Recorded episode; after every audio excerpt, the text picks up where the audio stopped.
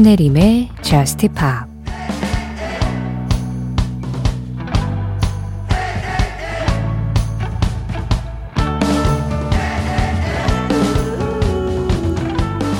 이 마음은 돌이야. 아무도 깨뜨릴 수가 없지. 이 마음은 돌이야. 그런데도 네 곁에선 쉽게 깨져버려.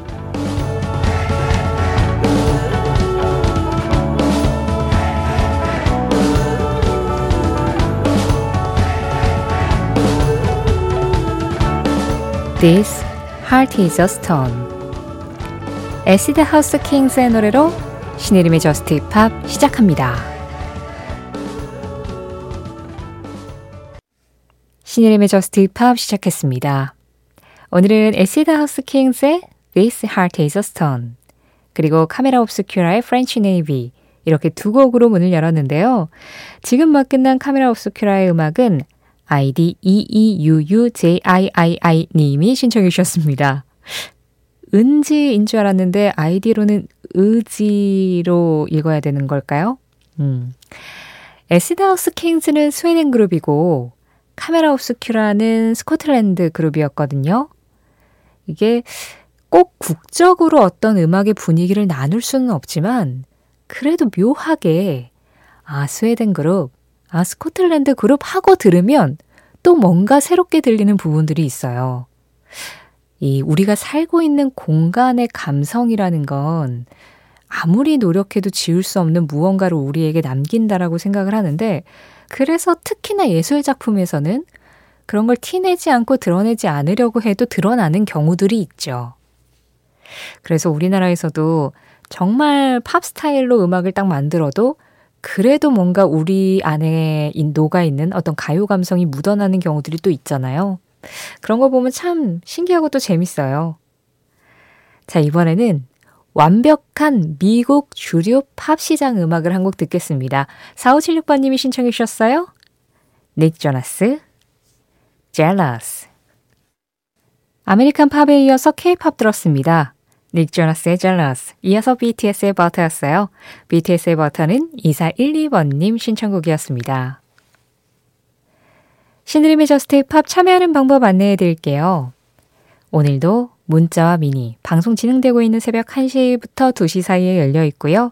그리고 그 외에 홈페이지와 SNS 준비되어 있습니다. 문자 보내실 곳은 샵 8000번이고요. 짧은 문자에 50원, 긴 문자 사진에 100원의 정보 이용료 들어가요. 그리고 스마트 라디오 미니로 들으실 때 미니 메시지 이용하시는 건 무료고요. 그 다음에 언제든지 이용하실 수 있는 홈페이지와 SNS. 신혜림의 Just Pop 홈페이지 들어오시면 사연과 신청곡 게시판 열려 있고요. 그리고 SNS는 인별그램입니다. MBC JUSTPOP, MBC Just Pop으로 찾아오시면 그날그날 방송 내용 피드로 올리고 있어요. 거기에 댓글로 참여해 주시는 것도 항상 기다리고 있고요.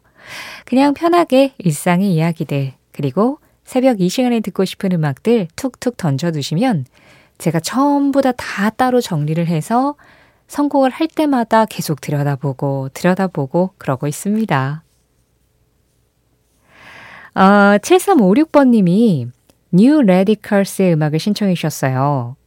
New Radicals는 1998년에 단 한 장의 앨범을 내고 해체를 했었던 미국의 락그룹입니다. 앨범을 딱 한 장만 내고 해체를 하는 바람에 히트곡도 딱 한 곡밖에 없어요.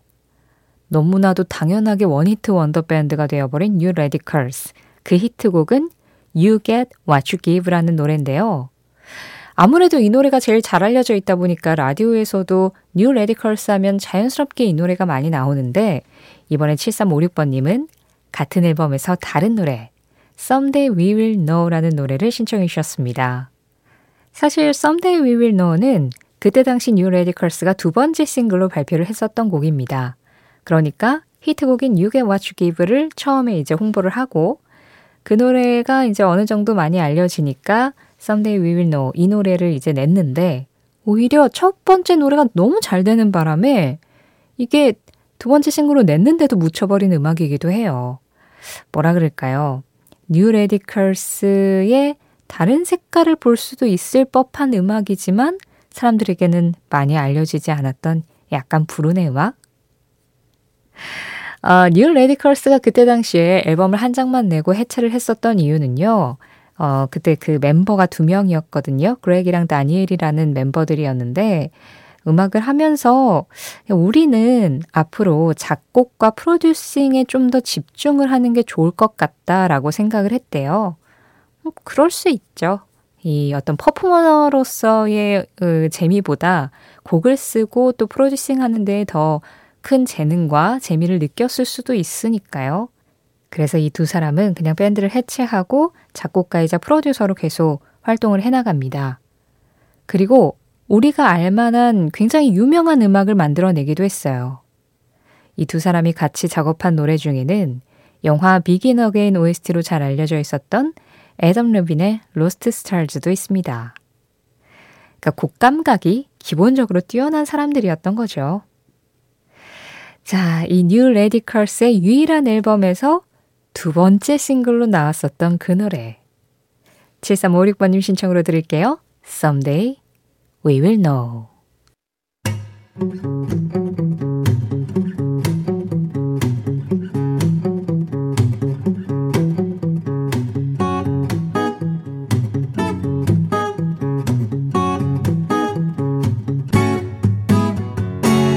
신혜림의 저스트 파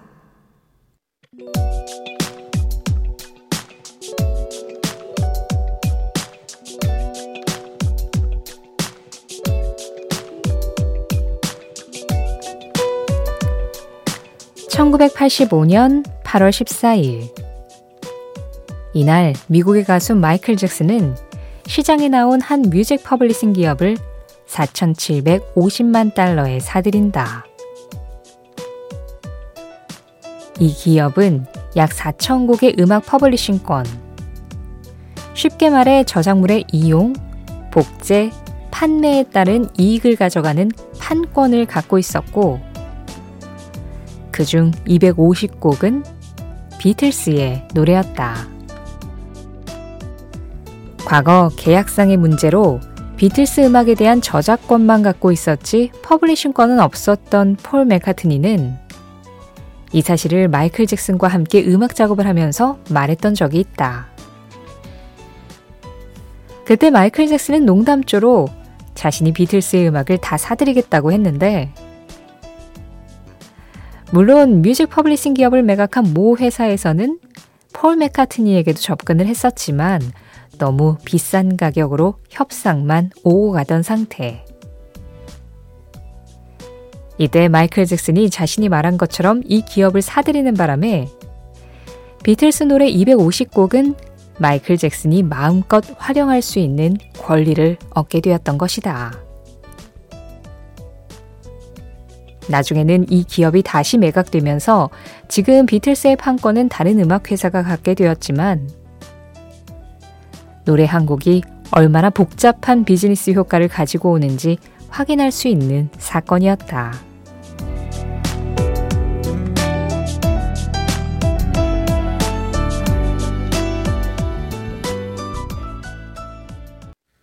그 장면, 그 음악. 오늘은 1985년 8월 14일 비틀스의 Revolution과 함께 마이클 잭슨의 비틀스 음악 판권 매입 현장을 다녀와 봤습니다. 제가 지금 Revolution을 전해드린 이유가 뭐냐면요. 이제 마이클 잭슨이 비틀스의 음악의 판권을 사들고 난 다음에 이제 비틀스의 음원을 사용을 하려면 어딘가에서 뭐 영화에 쓰거나 드라마에 쓰거나 이러려면 마이클 잭슨한테 가서 허락을 받아야 되는 상황이 됐던 거예요. 근데 그때 한 스포츠 관련 회사에서 본인들 광고에 비틀스의 Revolution을 쓰고 싶다 라고 마이클 잭슨에게 허락을 구했더니 마이클 잭슨이 오케이를 한 거죠. 근데 사실 폴 맥카트니는 그게 되게 싫었던 거예요. 그런데도 아무런 말을 할 수가 없었다고 합니다. 이것이 publishing권, 판권의 힘인 거죠. 제가 이 음악 저작권에 대해서 저작권과 저작 인접권이 있고 그 저작 인접권 안에 이렇게 저작물의 이용, 복제, 판매를 할 수 있는 publishing권이 있고 뭐 이런 얘기를 예전에 한번 테일러 스위프트가 현재 Taylor's version의 음악을 계속 내는 재발매하는 이유에 대해서 말씀을 드리면서 예, 설명드린 적이 있긴 한데 아, 이거 너무 어려워요, 사실. 이게 법으로 들어가게 되면 막 뭐가 다 권리가 막 나뉘어져 있고 이 권리는 있는데 저 권리는 없고 그거는 뭐 어디 회사가 갖고 있는데 그 회사가 또 팔려서 어디로 가고 막 진짜 너무 복잡해요. 이게 창작물이라는 것을 돈으로 만들어내는 작업인 거잖아요. 그러니까 예술을 돈으로 환산을 하려다 보니 이 예술 작업을 하는 데에 들어간 어떤 인력과 노동력과 그 모든 것들을 다 이렇게 하나하나 권리를 주고 돈으로 다시 만들어내고 이게 점점 복잡해지는 거죠. 특히나 이제 대중음악 산업 같은 경우에는 한 음악을 만드는데 워낙 많은 사람들이 투입이 되니까 참 복잡하고 어렵습니다. 그러다 보니까 사실 이제 저작권을 가지고 있는 가수와 대체적으로 제가 그때 말씀드렸잖아요. 그 가수하고 처음 계약을 할 때는 이 가수가 얼마나 회사에 돈을 벌어다 줄지 알 수 없기 때문에 대부분 publishing권은 회사가 갖는 걸로 계약을 먼저 시작을 하는 경우들이 많다고 테일러 스위프트도 그런 경우였다라고 말씀드린 적이 있는데 뭐 그래가지고 가수하고 기업하고 뭔가 좀 트러블이 생겨서 그 부분에 있어서 막 권리에 대한 싸움을 하고 이런 경우들도 참 많은데 이 경우는 비틀스라는 엄청난 뮤지션과 또 마이클 잭슨이라는 엄청난 뮤지션이 서로 이렇게 법적 관계로 얽혀서 마이클 잭슨이 비틀스의 음원을 이용할 수 있는 권리를 갖게 된 아주 독특한 사례로 네, 이 사건이 잘 알려져 있습니다. 근데 뭐 어쨌든 모든 게 법 안에서 해결이 된 거니까요. 그 장면, 그 음악. 음악계에는 이렇게 비즈니스적인 측면도 있고 그렇게 비즈니스적으로 아주 복잡하게 굴러가는 세계이기도 합니다. 오늘은 1985년 8월 14일 마이클 잭슨의 비틀스 음악 판권 매입 현장을 다녀와 봤어요.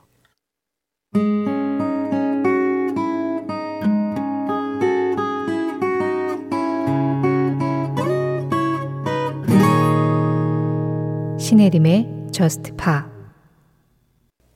성소영님 와, 처음 듣는데 편안한 목소리 톤이네요.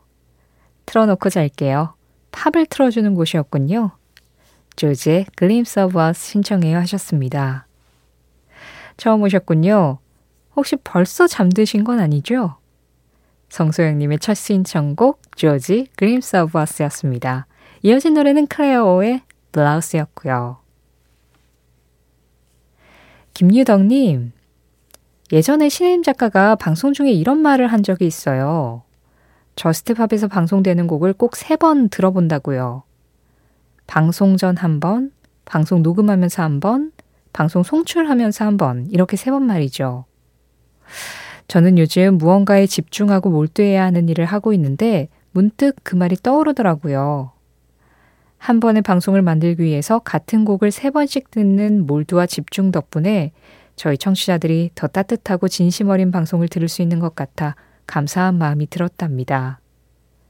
비록 몰두하는 과정이 조금 힘들고 어려울지라도 저도 잘 헤쳐나가고 새벽 1시에는 하루 1시간 즐겁게 저스트팝과 만나겠습니다 하시면서 사시 알렉스 슬로안의 Faking It 신청해 주셨어요. 제가 이런 말을 했었다고요? 왜 기억이 안 나죠? 제가 저스트팝에서 방송되는 곡을 꼭 세 번 들어본다라고 말했다고요? 진짜 꼭이라는 단어를 썼었나요? 아이, 그렇다면 지금 제가 정정할게요. 꼭이라고 하긴 조금 그렇고 평균, 평균 세 번. 아니 근데 사실 세 번보다 더 들을 때도 있어요. 더 들을 때도 있고 뭐 덜 들을 때도 있고 그렇거든요. 네, 왜냐하면 사실 음악을 가장 많이 들을 때는 방송 전입니다. 그러니까 방송을 준비할 때 어, 제가 앞에서도 막 여러분들 신청곡 다 정리해서 선곡할 때마다 들여다보고 또 들여다보고 한다고 말씀을 드렸는데, 이 매일매일 선곡되는 음악들이 여러분들 들으시기에는 그냥 뭐, 어, 신청곡 여기 나왔네? 어, 이 다음에 이 노래 나오네? 이렇게 좀 가볍게 들으실 수도 있지만 또 그걸 제가 원하기도 하지만 만들 때는 머리 쥐어 짜요. 오늘 첫 시작 음악을 이걸로 하니까 이 뒤에는 어떤 음악이 연결되는 게 낫고 전체적인 흐름상은 아, 여기에서는 이 장르가 들어가는 게 분위기가 나을 것 같고, 아, 여기서는 약간 볼륨을 확 줄여줘야 될 것 같고, 막 이런 흐름들 있잖아요.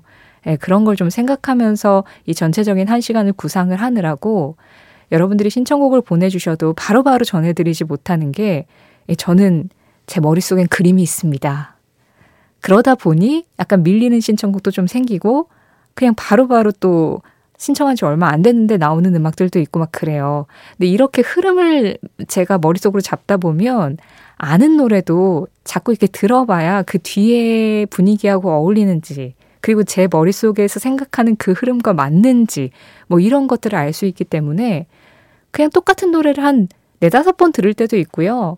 뭐 안 듣고 탁, 아, 한 번에, 아, 이건 이 노래는 여기 탁 오케이. 이렇게 될 때도 있고, 그리고 뭐 그냥 한 번만 듣고 넘어갈 때도 있고 막 이래가지고, 네. 꼭이라는 단어는 평균이라는 단어로 바꿀게요. 아니, 근데 저뿐만이 아니라 방송을 만드는 모든 제작진들은 이 방송이 본업이잖아요. 본업은 그 정도 해야죠. 그래서 보이지 않게 자기만의 어떤 노하우를 가지고 이 방송을 제작을 하는데 특히 그 중에서도 선곡을 담당하는 사람들은 어쩔 수 없이 자기만의 선곡 스타일이 조금씩 있어요. 물론 저도 있고요. 이게 아무리 청취자분들이 들으시기 편한 느낌으로 어떻게 어떻게 흐름을 가져간다라고 생각을 해도 그래도 이제 자기만의 스타일이 어쩔 수 없이 생기는데 제가 가지고 있는 이런 선곡에 대한 여러분들에게는 다 풀지 않은 저만의 노하우가 많이 있거든요. 항목 항목별로 참 많이 있는데 이건 나중에 어디 돈 받고 팔고 싶어요. 살 사람이 있을까? 그게 문제긴 한데요. 아, 이걸 그냥 누군가에게 알리기에는 너무 아깝고, 네. 제가 저의 성공 노하우를 수익화할 수 있는 방안을 제가 좀 고민을 해보도록 하죠. 자, 어쨌든 오늘 선곡의 안성맞춤인 노래였습니다. 김유덕님 신청곡이에요. 사샤 알렉스 슬론, Faking It. 이어진 노래 칼리드입니다. Softest Touch. 신이 평화와 사랑, 애정 속에서 우리를 항상 이 길로 지켜주시길. 세자리아 에브라. 세자리아 에브라의 한마디에 이어서 들으신 음악 베쌈의 무초였습니다. 최승준님 신청곡이었어요. 세자리아 에브라는 서아프리카의 섬나라인 카보베르데 출신의 뮤지션이죠. 이 카보베르데의 전통적인 대중음악을 모르나라고 부르는데 그래서 모르나의 여왕이라고 불리던 가수이기도 합니다. Bésame mucho는 뭐 우리에게도 너무 잘 알려져 있는 음악인데요. 이 제목은 스페인어예요. Bésame mucho, kiss me much. 많이 키스해 주세요. 라는 그런 뜻인데요. 영화 위대한 유산 OST에 그 기네스 펠트로하고 에단 호크 나왔었던 그 영화 OST에 이 세자리아 에보라 버전의 Bésame mucho가 나와서 굉장히 인상적인 장면을 만들었던 기억도 납니다. 신이 평화와 사랑, 애정 속에서 우리를 항상 이 길로 지켜주시길. 기도 같은 세자리아 에보라의 한마디는 신혜림의 Just Pop 공식 SNS, 인별그램 MBC Just Pop에서 이미지로 확인할 수도 있습니다. 자, 오늘 제 머릿속에 한 시간 동안의 선곡의 흐름, 그 흐름을 완성시켜줄 마지막 가수는요. 강희수님 신청곡입니다. 사마라 조이의 Can Get Out of This Mood. 이 음악 전해드리면서 인사드릴게요. 지금까지 저스트팝이었고요. 저는 신혜림이었습니다.